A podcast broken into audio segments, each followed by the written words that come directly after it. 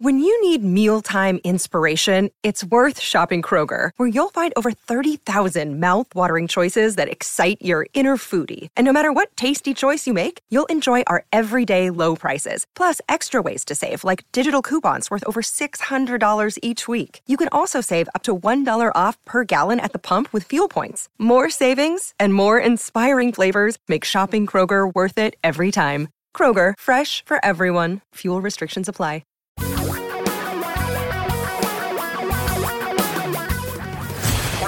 Radio for a really great future. We're talking real money. Well, I think it's Friday again.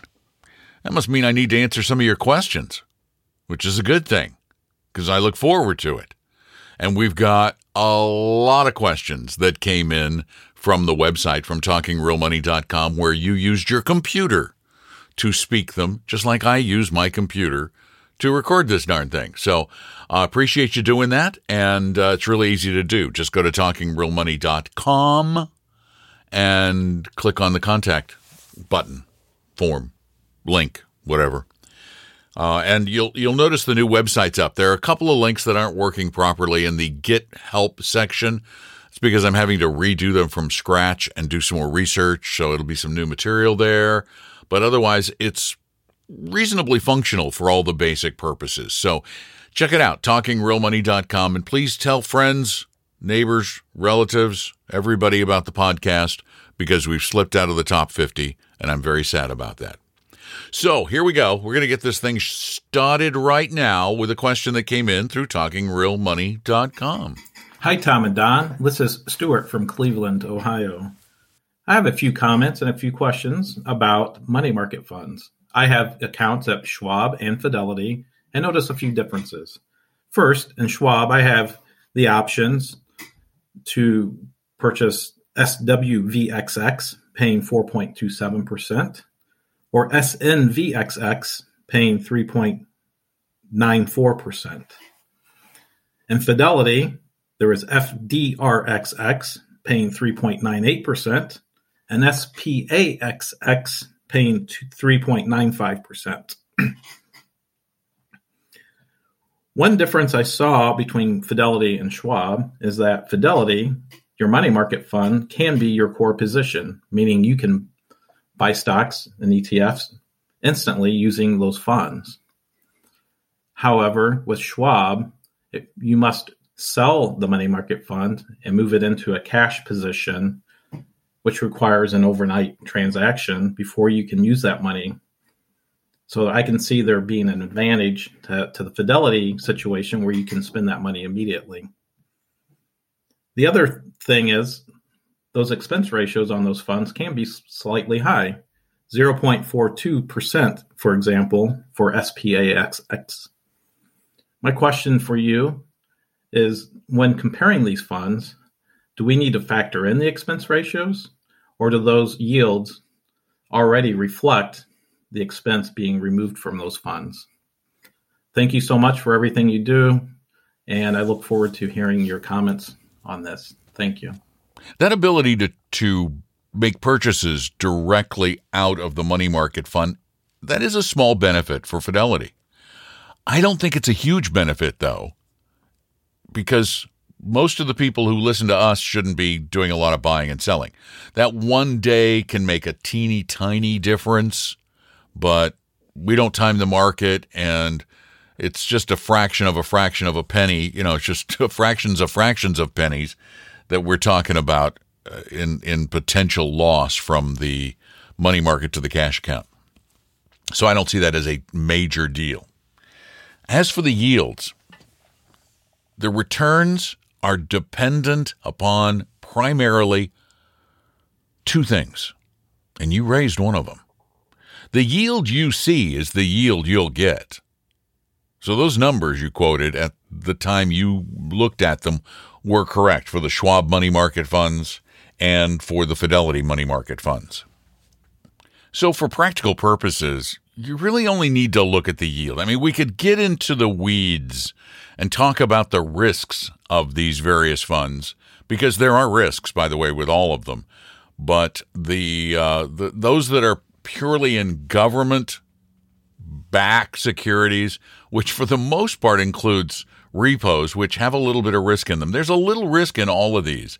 And the fees you don't really see, and the reason they're so high for money market funds is because they don't they don't hold securities long term. They're moving in and out of the portfolio all the time. So there's a lot of activity, a lot of things people have to do. That raises the expense ratio. But, and again, there are risks that these things could break the buck someday in a really, really horrible scenario. So don't think they're riskless, because they're not. But relatively speaking, the risks are quite low. So I would, I would probably use the money market that was in with the company I most liked working with, that offered the terms I preferred and had the highest yield at the time. I would just go, it would be a purely yield-based decision, because they all have slightly high expense ratios. So thanks for the call. It's a it's an interesting topic and one we haven't talked about much.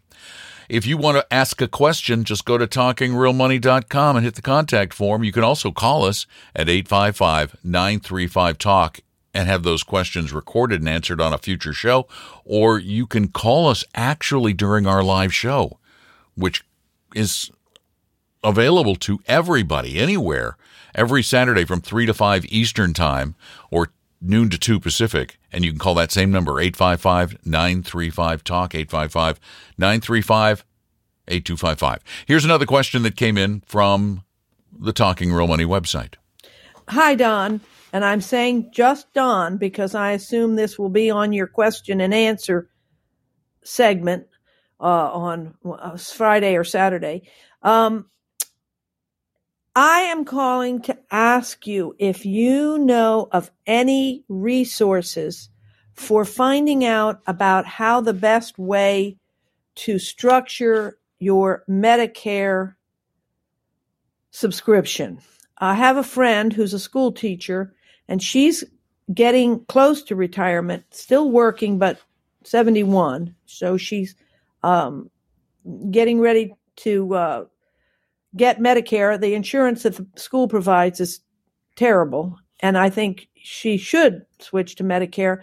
But trying to balance the needs and what level of, of Medicare she needs to get and what kind of supplemental insurance she needs to get is like very difficult for her. And I have found for myself looking into it to be able to sort of sort it out. I'm wondering if maybe you know of a website or a, um, you know, some kind of a tool that can be used to figure out what the best way to, uh, to structure your health insurance needs or your health insurance uh, requirements, I guess, in retirement. Anyway, I hope that makes sense. And you say anything having to do with money. So there it is. Oh my, it's a great question. It's a great question. And I actually do have a resource, maybe even a couple, because I'm doing the same thing. I, I don't know when I'm going to retire, but there will come a day when I will no longer have my private insurance through work. Hopefully it's a long time, but, and when I'll have to go to Medicare. And I've gone to do research on Medicare, quite a bit of it. And the, the Medicare dot gov tool is actually pretty darn good. It can show you specific plans in your area and give you what you would pay for certain prescription drugs and show you what your total, your worst case total out of pocket would be. Uh, it doesn't tell you whether going straight Medicare or Medicare Advantage is better. There are some concerns. There's some great benefits of Medicare Advantage, and there are some concerns. One you have to watch out to to make sure your doctors or those you want are included in the plan. And the second thing is, is that often these are regional plans. And if you go outside of that, you're all out of, out of network. So you got to be a little careful about that. But I have many times gone to Medicare dot gov slash plan dash compare. And it's, it's a very helpful tool. Really. It's from the government. I know, but it's a very helpful tool. And you can do the whole thing anonymously even if you want. You don't have to have an account. Or you can set up an account and then it remembers everything. So uh, I would check that out. And then the other thing I would do is uh, sign up for RetireMeet. We have had an expert speak at the last several RetireMeet events, and he is so good. He would also possibly be a great resource after the fact. Um, his name is Kevin Peterson, and he's speaking at nine forty-five Pacific time during RetireMeet, which you can, oh my gosh, if you're in the Seattle area, I think we're right at selling out. Um, but you can attend it virtually from anywhere. Just go to retire meet dot com and it's free. And Kevin's a great resource for Medicare information. So I would check that out, but I would also go to the Medicare dot gov compare, plan compare site. It's really good information. Thanks for the question. It's a good one. And you were right. It was just dawn. It's the way it works on Fridays. I could bring Tom in if you want. Now we've got another question from talking real money dot com. Hey, Tom and Don, or Don and Tom, however you guys want to be called that. I'll let you guys arm wrestle it over. Um, I'm, I have a question in regards to active managers of active funds. Knowing that most active management uh, has a very hard time beating their indexes, uh, I'm kind of wondering how come these active managers don't do more rules-based types of managing like Avantis or Dimensional that you guys talk about. It just seems like I don't understand, other than greed potentially, which probably is the big driver of it, with all the statistics out there that show how passively managed index funds or these rules-based funds that are, I believe, still semi-passive or a hybrid of it, uh, are just better, they're cheaper to own, and they outperform most of the time these actively managed funds that are high cost. Mike, I'm just curious, like, what what is the mindset of the actual active manager when they go in to do this? Like, if they're so mathematically inclined, I don't understand why they aren't doing that themselves to get better performance. Anyhow, that's my question. I'm on lots of different Facebook uh, finance groups, and a lot of them like to... Um, choose actively managed funds, and I'm trying to be a truth teller and and uh, get the truth out there of what, what works and what's what's the best stuff. So appreciate you guys. You guys and Paul Merriman, Sound Invested, are my top two podcasts that I look forward to listening to all the time. Have a great day. Bye. Thanks for listening, and thanks for trying to spread the truth that to us apparently seems really obvious, but not to the public, because the vast majority of investors still look for active management. It's indoctrination to some extent. It's human nature to another. It's selling too. And as a matter of fact, I think we underestimate the power of selling. Selling accounts for a lot of it. A lot of the, the reason people are in active funds is because of good salesmanship, good salespersonship. Um, but your question as to why would a manager manage a fund when they know that they're not likely to win? Well, I guess, you know, the same question can be asked of why does a high school kid play football with the dream of going into the N F L? I, they... We we think we're better than we are. We are a little delusional as a species. I, it's probably been good for us, but I'm not going to get into sociology or anthropology. However, I think the biggest driver of your question, why are these managers managing these funds, is money. One, there is demand for active funds. Okay? Two, there are people who will sell them, apparently. And three, an active fund hires active managers. There aren't any jobs for active managers at rules-based or index funds. In fact, there really isn't a lot of room for managers.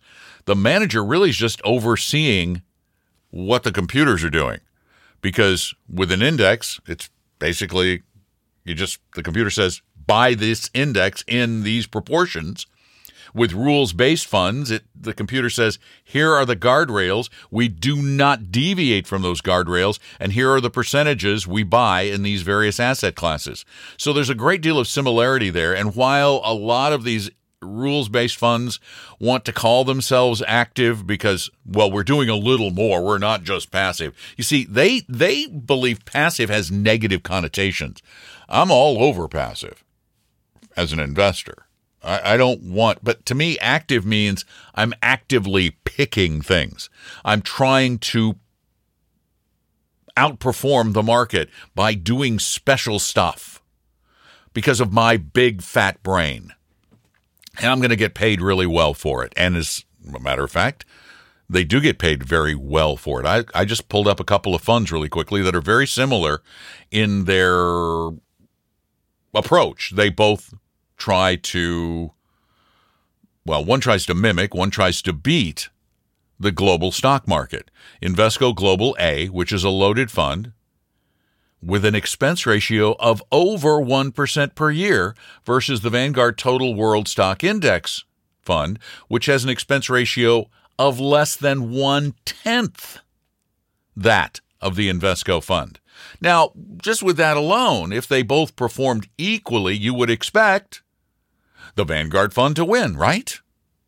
Well, in fact, it wins by more than that, at least over the past three years, which is all the history we have for the the Admiral shares, the V T W A X. Three-year return for that's been a little over six percent per year, whereas with the Oppenheimer fund, it's been less than half that. Now, that's not saying it they won't beat it at times, because they might. But the reason, I think the reason is twofold. Money, probably number one. Ego, definitely number two. Yeah. I, in fact, I think money is definitely number one. Let's not beat around the bush. It's money.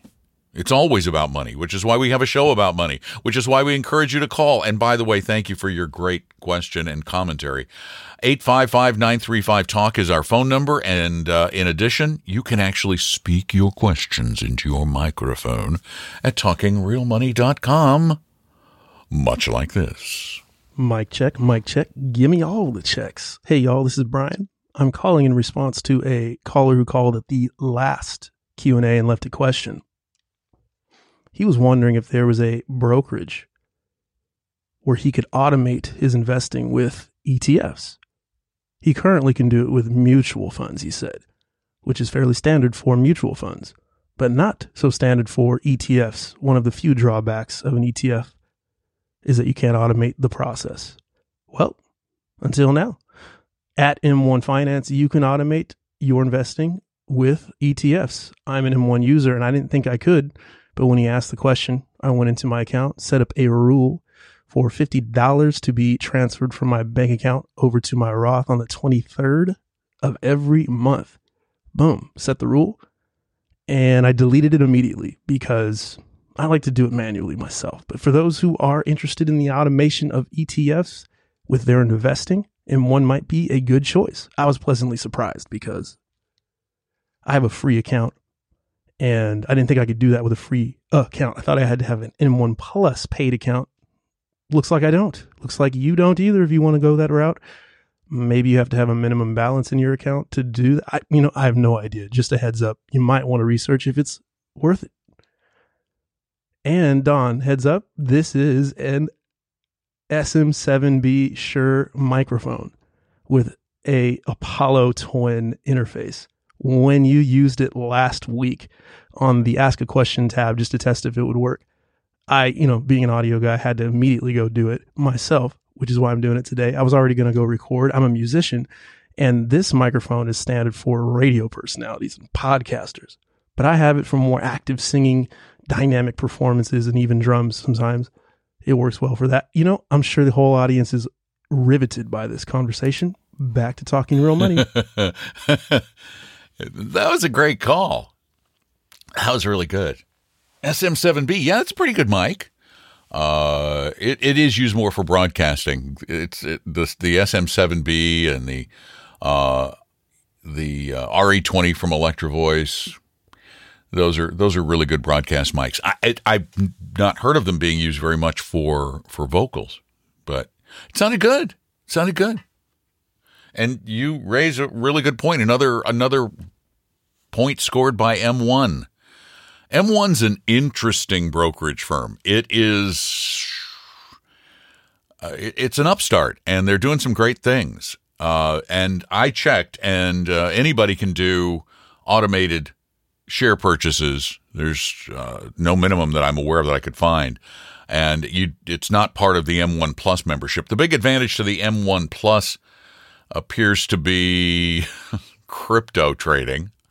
Oh boy, margin loans, and um, a new savings account that they're getting ready to do, which might make sense for people with big balances in savings, because they're they're touting a four point five percent rate.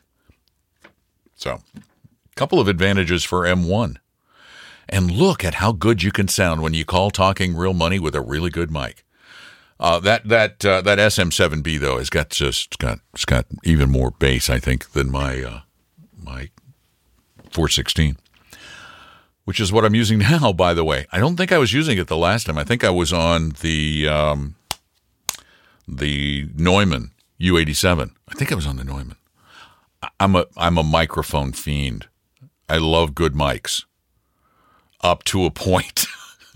I've got some obscure mics. I got a mic like it's a, it's called a Saturn. Looks very retro. I've got my uh, Sphere, my Townsend Sphere. That's an emulator. Uh, this is for all you mic people out there. And apparently, I would have never thought there was a mic geek out there, but it's at least two of us now. Uh, give us a call, eight five five, nine three five, TALK, or send in your question at talking real money dot com. I'm just having fun today. Let's get another one. Hello, Don and Tom. Thanks a lot for the solid information you guys always provide on your podcast. Uh, the question I have is, I received my Vanguard uh, two thousand twenty-two end-of-year tax forms. I seem to remember in years uh, gone by uh, in, in the down markets that there would be capital gain losses. But uh, not so this year, just uh, dividends that I've, uh, I've gotten. Um, my portfolio is in the five hundred index, the extended market index, and the uh, total bond market index. Uh, am I uh, not understanding something? Uh, thanks a lot for any input. And there's an example of a not-so-good mic. See the difference? Your computer mic makes a difference. And uh, there are some just little inexpensive, decent U S B. Well, inexpensive is relative. I know, one hundred dollars or so. You can get some decent mics that hook up to your computer. Uh, the question, distributed capital losses, not done. Distributed capital gains, done, because they have to. But they don't have to distribute losses, and they wouldn't distribute losses. They're going to keep those internally to offset gains so that they have a smaller capital gains distribution.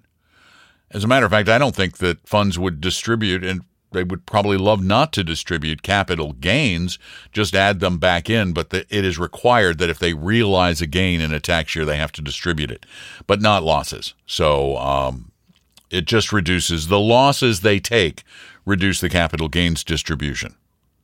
And remember, the whole point is the mutual funds are supposed to make money. Therefore, capital gains should be the rule. And internal internal capital losses should be relatively rare, although they do try to take some. Some active funds try to take some to offset gains. Thanks for the call, and I think we have time. Well, we don't have time, but I'm going to make time anyway for one more question. Hey, Tom and Don. How you guys doing? Hey, this is Andrew. I got a question. My wife's in a four oh three B one or four oh three B, and uh, it's Voya CalSTRS two here in California. Um, good funds, Vanguard. I use the cheapest ones, but they're essentially, their administration fees is zero point two five percent, essentially a twelve B one. Um, I've found another company or vendor that I could go to that doesn't charge um, a twelve B one, essentially. S- they charge like seventy bucks a year plus what the funds charge, Vanguard funds. but it's a pain in the butt to change vendors. So I was thinking of stopping the, the Calsters too, and putting it into the you know the other the other company that gives you Vanguard funds too. Think this is a good idea? Let me know, guys. Thanks. Well, it's not a bad idea because the the funds that she has already are fine funds, and the fee's not that high. It's not usurious. It's not ridiculous. Although you're right, you probably, if she's making large contributions, you'll you'll pay likely pay less with a flat seventy dollars a year fee in the same funds in essence. So yeah, just make the switch now. Just have new monies go into the new plan and leave the old ones where they are uh, for now until the day comes when she you know, maybe leaves and rolls it over into an I R A or something. But no, nothing at all wrong with that plan. Not at all. Thanks for the call. All right, since that one was short, I'm going to do one more. I know, I'm going over. Hang on. You might like this one. I don't know what it is. I'm just going to find out right now with you. This is Sandra from Alexandria, Virginia. Like everybody says, thanks for everything you guys do. Sometimes you talk about topics in the news. I'd like to ask your opinion on a topic that I can't help but wonder why it hasn't been in the news until now. The collapse of the international I R A custodial investment firm Regal Assets. On February fourth, the political blog The Daily Beast published an exposé on Regal Assets. The company had been in business over ten years and was praised as a model safe, ethical, transparent, low-fee I R A custodial firm with hundreds of positive reviews and a triple A rating by multiple consumer organizations. That was enough to convince many clients to transfer their I R As out of company like Fidelity and Schwab to pursue higher portfolio gains. Regal Assets C E O Tyler Gallagher frequently created helpful financial advice columns and podcast interviews giving consumers advice on how to investigate and wisely choose investment firms and financial advisors. Reviewers said, and this is a direct quote, Regal Assets puts their customers first and doesn't use a pushy sales approach, unlike other companies out there. In September last year, C E O Gallagher vanished into thin air, and at least tens of millions of dollars of client funds vanished with him. Given the outrage over Bernie Madoff and later Samuel Bankman-Fried, why was there complete silence about this major heist? Nada. Zip. Crickets. Their only outrage unanswered pleas for help on consumer sites and the fact that many of the exceptionally enthusiastic recommendations are slowly and quietly disappearing. Mister Gallagher's costs, columns are also disappearing. Some remain, but his byline has mysteriously disappeared. Many clients were positive they did due diligence when they moved their I R As to a highly regarded custodial firm with an outstanding reputation. I think a lot of us did not realize that, yes, a company officer really can just confiscate people's life savings and disappear. What red flag should people with self-directed I R As look for? I can't help but wonder what other potential cases are out there. Wow. I'm glad I took that one. Uh, because if what I'm seeing is true, I, I just looked it up on Daily Beast. Um, and I'm looking at this story right now. Oh, no. This was one of those gold I R As that was on the, you know, on radio and television, on, on certain media, you know, the, the, with the media where they try to sell, they sell a lot of gold. You know, the certain radio shows and T V talk shows, they, they sell a lot of gold, particularly on the radio. And this looks like it was a gold I R A. And I'm looking at a picture of Tyler Gallagher. And I, I, I can tell you the red, the, the first red flag, uh, would be his picture. That would be the first red flag. He's a young punk standing in front of a Bentley. Literally, a young punk. That's what he looks like to me. Um, I, I'm sorry. no offense to all you young people out there, but I generally don't trust young people with this great new thing because there are no great new things out there. And again, I don't know a lot about it. The story says, and this is just the, the reason, the reason this isn't all over the place is because this is relatively new stuff. This is only from a few days ago that this Daily Beast story was published, so I'm sure a lot of other people are going to be looking into it. As a matter of fact, I think I'll probably send this to a couple of my friends at the New York Times and the Wall Street Journal because I think they probably get a kick out of it, particularly considering whose shows this stuff was advertised on. Um, if this is all true, it's a pretty big deal. It's a billion-dollar potential scam. Potential. I don't know that it is. Again, I'm reading this for the first time right now, and it, these were these darn gold I R As. Hate gold I R As? You know, that's a red flag. A gold I R A. It's a stupid idea. Let's put all our money in something that costs a lot of money to store and has never, ever, ever in history made anybody money except those who mined it out of the ground, and for the most part, they were few and far between. You know, uh, uh, and people say they did their research. With whom did they do their research? That's the thing. Any idiot can write an article in Forbes anymore. I, we've talked about dozens of articles that were written for Entrepreneur Magazine and Kiplinger's and all of these things that are that, that aren't vetted. They're not vetted. They just pay to play. So I, I, I have a sneaking notion that you'll probably be hearing more about this in the not-too-distant future. And I know that I will be sending this along to um, some of the more mainstream truth tellers out there. Sorry, guys, but it's true. Um, this, uh, I'm sorry, I'm exasperated. Those are the sounds of exasperation. Yeah, this is supposed to be a hedge against the stock market downturns. That's that's the red flag. It's that it's something special. There's nothing special. There's nothing special out there, period. Thank you all for being a part of this. It ended on a on an interesting note. I uh, totally appreciate you, and please spread the word, and uh, if we can help you, we do have an advice firm, and I promise you we're not going to try and sell you anything, not even anything special. We don't have anything special, and we don't sell, but we'll help.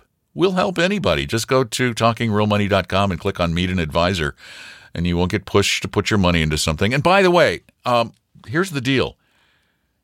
Make sure if you're putting your I R A into something, put it in something that is actually a big, fat, reputable firm that you know. You already know it. You know Schwab. You know Fidelity. You know Vanguard. Just use those kind of companies, okay? Make sure, if you get an advisor, make sure the money you give them goes into a Fidelity or a Schwab account, not into Bernie Madoff fund. Don't make your checks out to Bernie Madoff or who was this guy's name? Who looks like a punk.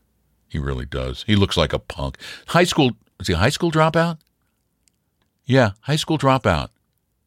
Lived in a homeless shelter at sixteen. Took five thousand dollars and turned it into a successful company. Investing in precious metals. What? Uh, just uh, all sounds, all sounds like um, bunches and bunches of lies. Just lies. Anyway, uh, I digress again. Go to talking real money dot com, meet one of our advisors. You won't get sold anything. You might learn something. You definitely will get you definitely will get some free help. Take care of yourselves. We will be doing a live show on Saturday, every Saturday. You can call us between three and five Eastern at eight five five, nine three five, talk, where Tom and I and you will be talking real money. We hope you realize that the information provided on Talking Real Money is for informational, educational, and hopefully enjoyable purposes only. Providing personalized financial planning or investing advice takes time, so please consult with a really good fee-only fiduciary investment, tax, or legal advisor. We know a good one. Investing must always involve risk. In other words, you can and probably will lose money at times. Also, as much as you want it, no one can accurately and consistently predict the future, so past performance doesn't tell you a darn thing about what the future will bring. Unlike many other programs that say something similar, Talking Real Money is not trying to get you to buy or sell any financial products or securities. Instead, the program is provided as a public service by Appella Capital, a fee-only registered investment advisor. Thanks for listening, and please visit Talking Real Money dot com for more information and disclosures. That's a wrap.